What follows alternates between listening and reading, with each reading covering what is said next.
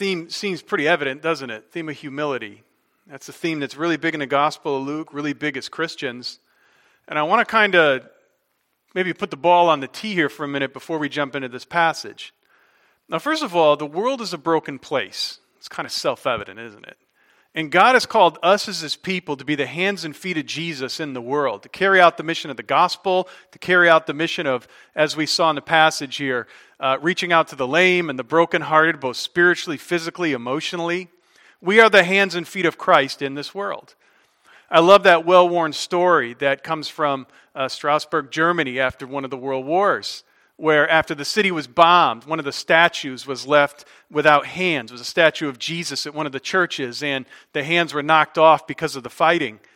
And they got together as a, a community to talk about how we're going to rebuild this statue. And there they decided together that they would actually leave the hands off the statue, that that would be a living example as God's people in that city. They said, For Christ has our hands to do his work on earth. And we feed the hungry. We give drink to the thirsty. We entertain the stranger. We are the hands and feet of Jesus. So we are the hands and feet of Christ in this world. We are called ambassadors for Christ by the Apostle Paul. We're the city that's set on a hill. Picture yourself coming in the ancient world where you would look up and it'd be one of these big limestone cities and you could just see it from miles away. We are the salt of the earth. We are the light of the world. So many analogies that remind us we are the hands and feet of Christ in the world. But that brings up a question. If we are the hands and feet of Jesus in this world, what should our posture be towards other people? Because there's a sense in which some might say, well, we're the hands and feet of Jesus. He is Lord of all. Therefore, we should lord over all. Right? I mean, that would be a line of reasoning some might take. And yet, when Jesus came, he humbled himself and he calls his people to the same that we take a posture of humility a posture of humility.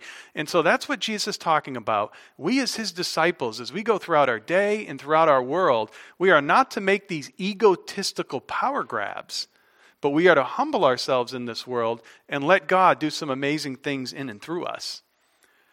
Now just on the topic of humility and what's in this passage let me just remind us something here that our hearts, people are just prone towards selfishness. It's kind of like a car that's out of alignment. And the same thing can happen with us, where you're driving down the road and you naturally drift towards the right or towards the left.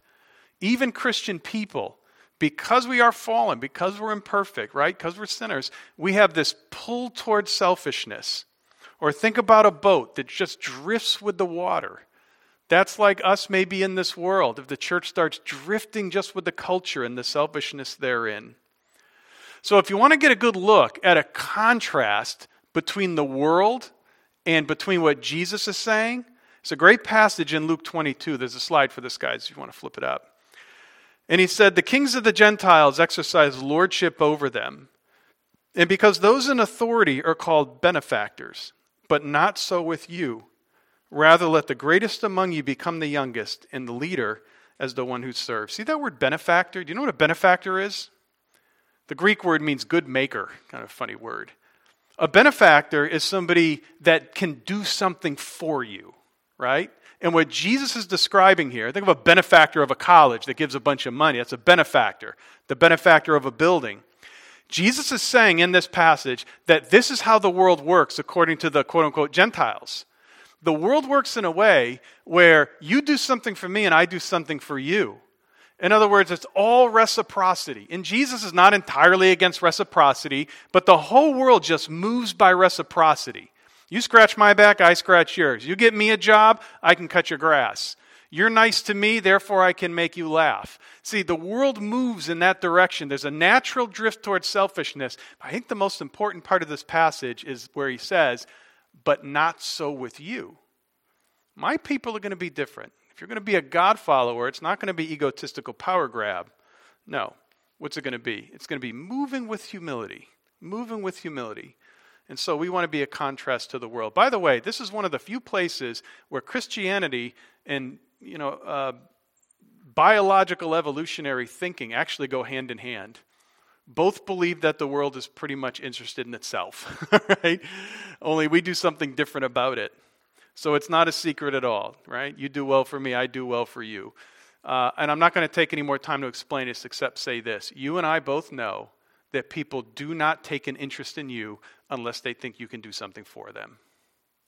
They start to take an interest in you when you have things going well for you or when they think you can offer them something. And I don't always mean financially, could be something else in general, but that's the way of the world. Jesus is not so with you. So I want to talk about humility and walking in humility. Let me just make a, a note about the word humility first. The word humility in English has become synonymous with some ideas that I don't think biblically it should be. And I just want to give you these. Number one, humility is not weakness. That's a mistake. Can I ask you a question? Who's our example of humility? Jesus. Was Jesus weak? No. Jesus was mighty. Jesus healed people. Jesus was very competent, wasn't he? Jesus was the smartest guy that ever spoke, most powerful man that ever lived. Jesus was humble while at the same time mighty. What Jesus did do in his humility is he set aside, right? He used his power for the good of others and, of course, serving other people. He didn't demand that service, so to speak, in, in the same way um, that, that the world thinks of it. And so, whatever, here's my point whatever humility means, it's not synonymous. It's not synonymous with weakness. The word meekness, which has fallen out of use in the English language, is actually a very good one. There's actually a Greek concept of meekness that says somebody that has a very big, sharp sword, but they keep it in the sheath. That's the concept of meekness, right? And number two, really important here, that humility is not self loathing and it's not downplaying your abilities. Let's go back to Jesus. Jesus is the humblest man that ever lived. Do you think he downplayed his gifts? Show me a passage where Jesus says, I just don't think I can do that. you know? There's times he didn't use his gifts, right? There is no passage in Scripture, nowhere to be found, where Jesus is self loathing, where he's downplaying his gifts, where he's trying to take something away from himself to make other people feel better. In fact, I see the opposite when I read Scripture. When Jesus was about to be arrested, remember what he said? He said, My kingdom is not of this world, but if it was, my servants would fight. You know what's implied? And we'd win the fight. what is Jesus saying there? He's saying, I am the most competent soldier that you have ever seen. I'm the most competent general you've ever seen. And I could marshal forces that would destroy you in a moment's notice.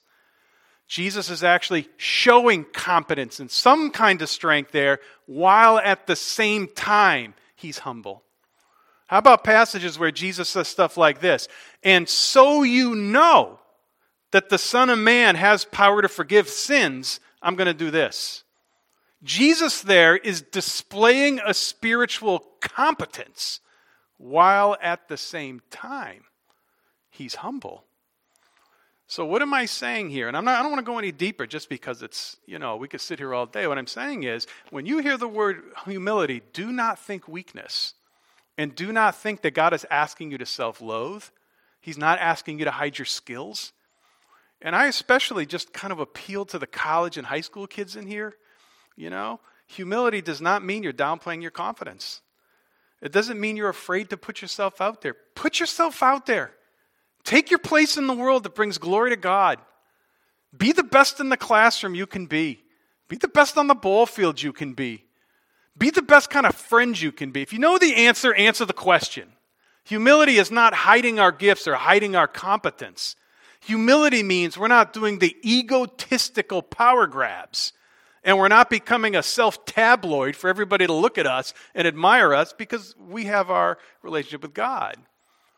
But young people, don't ever hide your competence. You use it for the glory of God and the good of others in the world. Take your place in the world that way. I'm going to take it a step further. You downplay your abilities in this world, you are not only robbing yourself of something, you are robbing the world of something that God has put in you. So when you hear humility, do not think God is asking you to be weak in some sense. It actually implies some kind of strength in there. And number two, you take your place in the world in a way that brings glory to God. All right. How should we move in this world as humble people? I'm going to give you four ways. The first one's going to be the longest, then I'm going to go kind of quick, okay? Number one, Todd read this passage. If we're going to be humble, we're going to have to look broken and hurting people in the eye because everyone matters. Look broken people in the eye. How about this passage where Jesus is invited to a feast? And what does Jesus do? He lays his hands on this man with an abdomen problem and heals him. So let's start here. Let's say this. For various reasons in this world, we and everybody, we tend to avoid broken people. Uh, there's a lot of reasons for this. We just don't want to be around broken people. Broken people don't have a lot to offer us, and broken people might drain us of our emotional resources, maybe even physical and financial resources.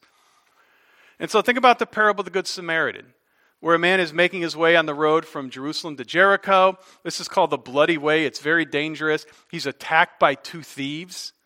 And then, of course, what happens? Two people pass by him the Levite and the priest. And then a Samaritan comes and ministers to him.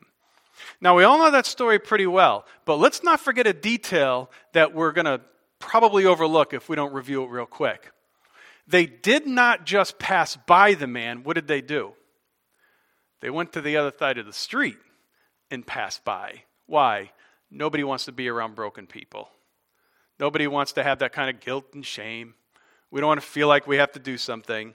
Sometimes we don't even know what to say. I don't think you need a degree in sociology to understand this one, right? Generally speaking, we want to avoid broken people and we want to be around people that are powerful and can help us and beautiful people and whatnot. And that brings us to our very first principle here. Jesus is teaching us this look hurting people in the eye because everyone matters. All right, here's the story. Verse 1 On a Sabbath, Jesus went to eat in the house of a prominent Pharisee. Now, stop right there. We could do a whole sermon just on verse 1. I love this. Number one, get ready to have um, you know one of our uh, uh, maybe little ideas upset because I felt that way this week. Number one, guess what? God loves self-righteous people too. okay. Jesus is reaching out to a Pharisee. And I'm going to tell you this in a minute. It's the third dinner he's had with the Pharisees. We have this feeling that God just wants all the prodigals to come home. Well, of course, God wants all the prodigals to come home. But he also interacts and dialogues with Pharisees. God loves self righteous people. He doesn't want them to stay self righteous. He wants them to grow. He wants them to change. He wants them to come into a relationship. But Jesus is not afraid to be around self righteous people. He's not afraid to interact with them, and neither should we. It's interesting. Self righteous people are tough to be around, aren't they? They just talk about themselves constantly. You can almost feel like they're oozing judgment sometimes, you know? Look down on other people.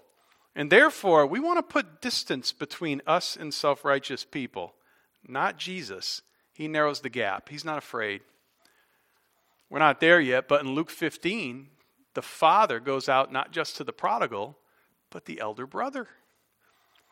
God has a heart for the self righteous, so should we. Number two, I want you to know that Jesus never refused anyone's invitation, and he will not refuse yours. This is the, this is the uh, third time, and Jesus here receives the invitation for the third time. I don't know what language you prefer when we talk about looking for God. You want to use the word seeking God? That's biblical. You want to talk about connecting with God? That's a little more now. Whatever language you want to use, God never refuses those that lean into him. You draw to me near to me, God says, and I will draw nigh to you. That's the old King James.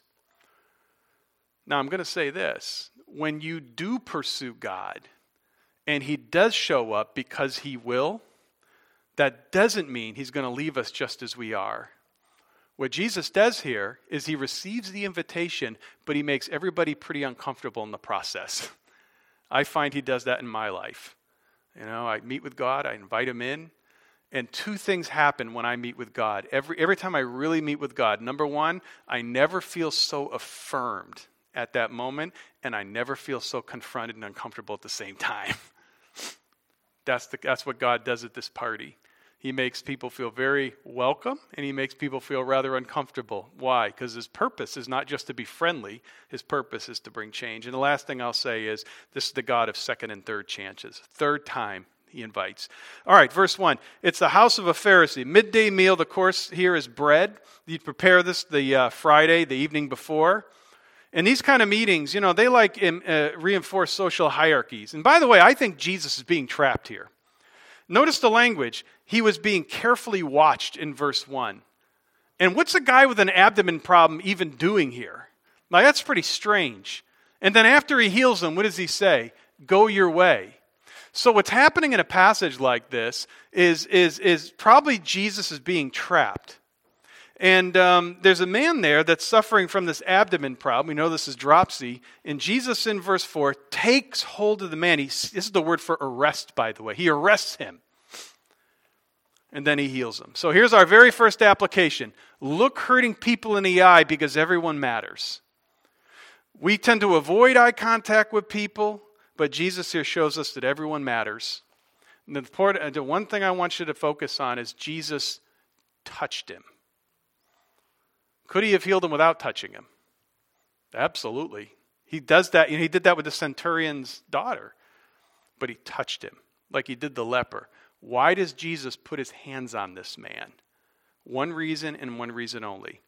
He is not only showing compassion, Jesus is showing, I have received this man, and when God receives someone, what?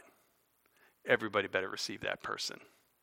Christ here is restoring not just the man physically, he's restoring his dignity. He's restoring his very humanity here. There's something real powerful. Now, for you and I, that might mean touching people, but it also means looking broken people in the eye, treating them as significant, treating them because they're in God's image, because everyone matters. Number two, we want to avoid egotistical self promotion. Why? Because God is able to lift you up. And here's the second little vignette. So now we have a passage where Jesus goes to a party. Now, their parties are not like our party. You and I live in an egalitarian society. Anytime someone shows off in an egalitarian society, they actually show themselves to be uncool, right?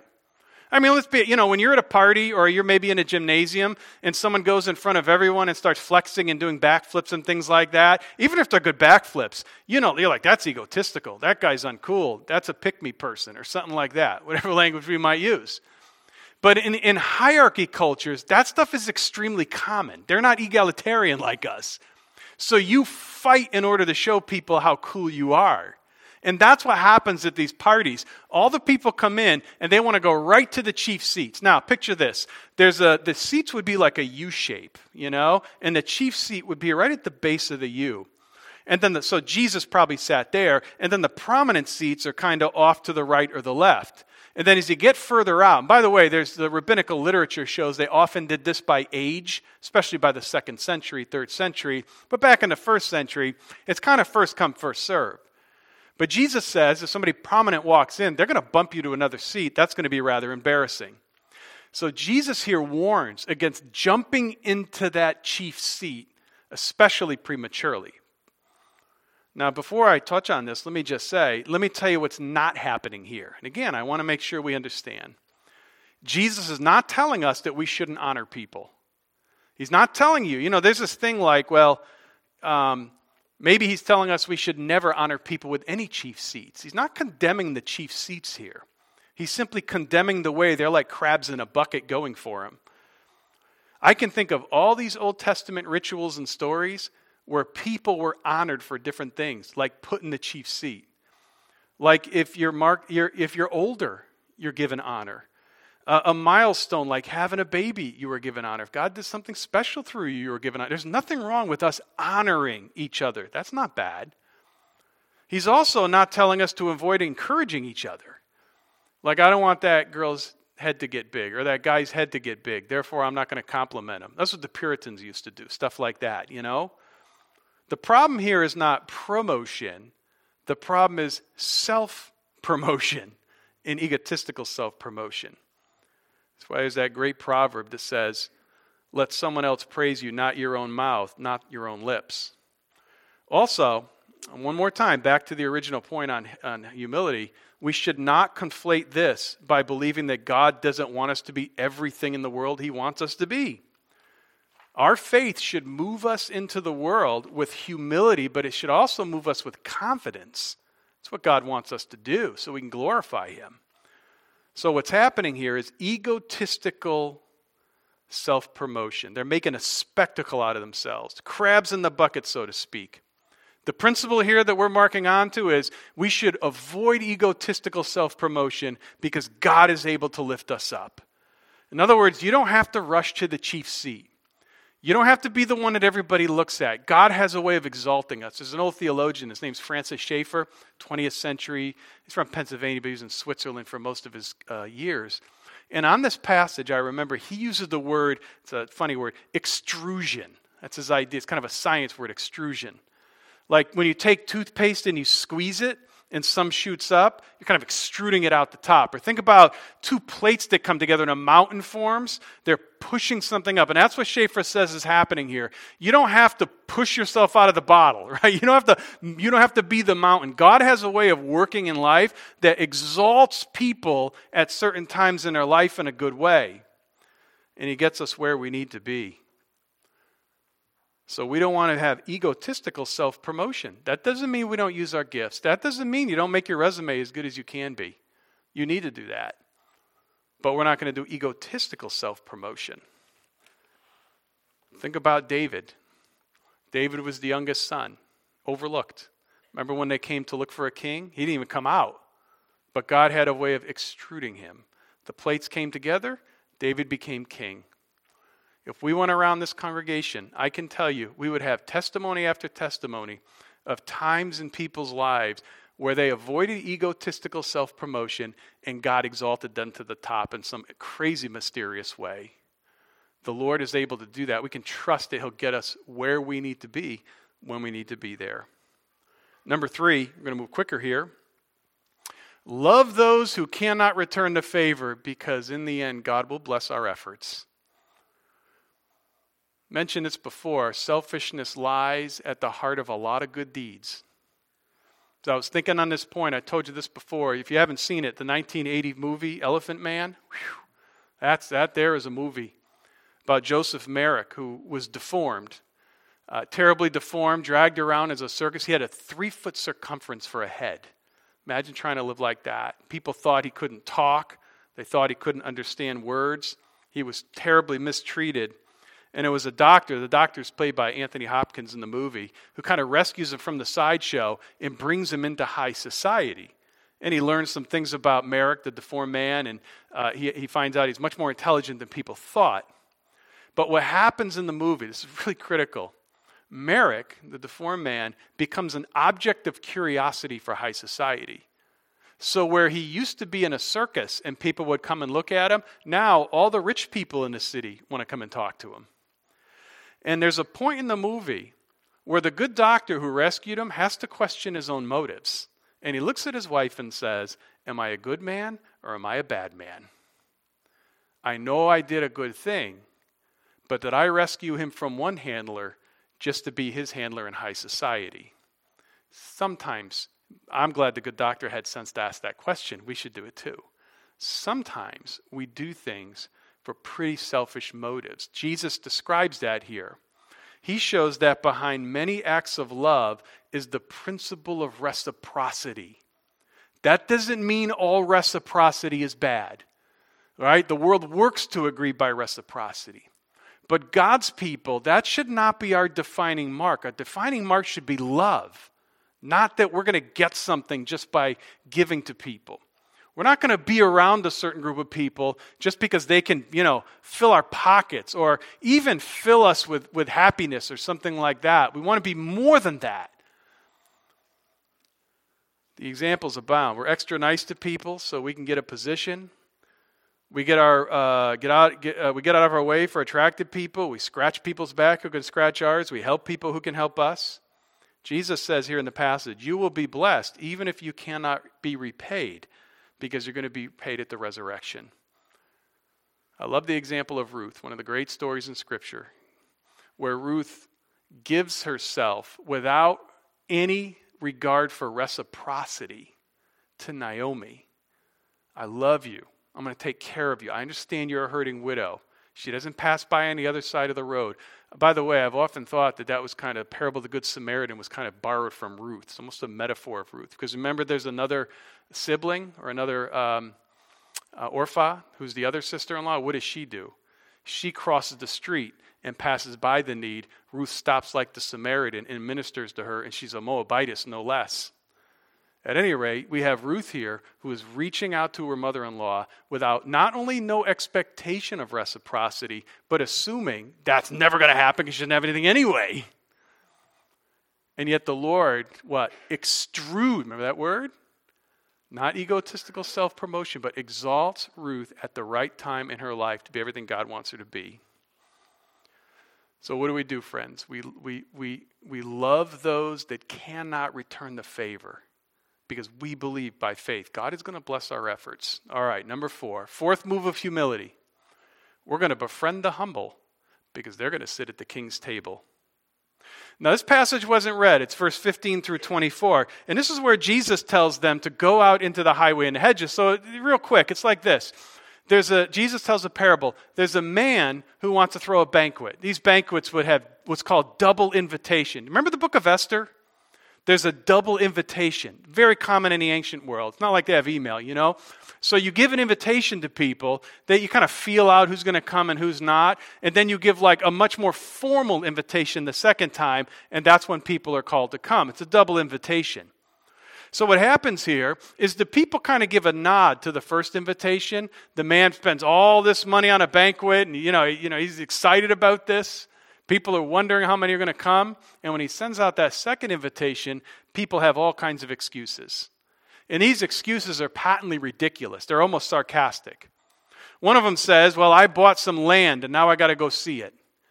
I mean, even in the ancient world, you're going to buy land without seeing it is just silly. It's not like they got Zillow or something like that. Believe me, people are very familiar with where the Holy Land lies and what's in it. Second person says he purchased oxen without testing it. How many of you drive a car? Well, Carvana. All right. Yep. Modern world. I got you. Vroom. Okay. Sometimes we do that today. They didn't do that in the ancient world. You're not going to buy oxen without looking at them. And how about marriage? Oh, I just got married. Therefore, I can't go to the, the meeting or the invitation. You know, in the Old Testament, the only thing that exempted you from military service was if you were newly married. But that's a ridiculous excuse. You're talking about a couple days at a party. All of these are patently ridiculous excuses. They're probably insulting. And one thing I will say that kind of teaches us a theological lesson is this we can always find a reason to say no to God, can't we? You always have a good reason. And the more reasons you give, the better they sound. But in the end, of course, sometimes step back and we hear this, or we stand before Him and they look patently ridiculous. So, two thoughts here about the humble people sitting at the king's table, and we're going to sit with them. Number one, God desires fellowship with people. That is such a, small but important truth that we want to remember. The subject matter here is a feast. You don't throw the feast in the ancient world for business purposes. There are other reasons you do business. You do business elsewhere. The feast is for one thing fellowship. You want your friends there. You want people that love you there and people that you love. He prepares a what? Table for me in the presence of mine enemies. My cup runs over. God wants to fellowship with people. God is not looking at you to work for him. He's not. He's looking for a relationship with you. Number two, it's the humble people that are most open to accepting that relationship for fellowship through Christ. Verse 21 says, uh, so the servant reported these things to the master. Then the master of the house became angry and said, "Go out quickly into the streets and the lanes of the city. That the streets and the you know that it's a highway and the hedges. That's the whole language. And bring in the poor and the cripple and the lame and the blind. The old King James says, compel them to come in. Compel them. Why would you have to compel poor people to come to a rich person's party? I mean, really? It's where the swimming pool is. They're going to be able to eat food that they've never eaten before. They're going to sit on couches that they'll never get to sit on again. These poor people that are poor to the point of being beggars, that's what highway and hedges mean. This is exactly where they would want to be. Think about a person that you greatly admire. It's like them coming to you, you know, some athlete or something like that, saying, Hey, would you come over to my house for the party? That's where you, you know, it's like, wow, okay, that's interesting. I think I'll go to that. Why do you have to compel poor people to go to this party? Well, the answer is pretty obvious. They don't believe the invitation is real. They don't believe this can possibly be true. You got to compel them. You got to tell them, Jesus says. The point to appreciate, they feel unworthy to fellowship with God. They feel like they're too guilty, too shameful. Maybe they've sinned away the day of grace. Maybe they weren't brought up in an environment where they were taught things, you know, from, from the gospel. And so they have to be compelled. Fourth principle we want to make friends. We want to reach out to the humble because they sit at the king's table. They're the ones most likely to receive the invitation to fellowship with God through Christ. The passage that I imagine many of us have in mind is Blessed are the, oh, or blessed are the poor, there you go, poor in spirit, for theirs is the kingdom of God. What does that mean? So, a lot of Greek words for poor. There's like poor, which is like day laborer. And then there's a, there's a Greek word poor. It actually literally means to cringe. That's the Greek word. It's the word for beggar. So the picture is there's one hand over the face and one arm reached out, looking for some kind of you know handout. That's the word in that passage. Blessed are the beggars, those with a hand over their face and an arm stretched out, because theirs is the kingdom of God. Is this you? Is this you? Reaching out to God? looking, want to be in a fellowship, want relationship, want to be closer to Him? Maybe you're having a hard time believing it today. This passage is for you. He's compelling you to come in. He's pulling your heart. You don't have to have it all together. Not at all. Blessed are the poor in spirit. Yeah, theirs is the kingdom of heaven.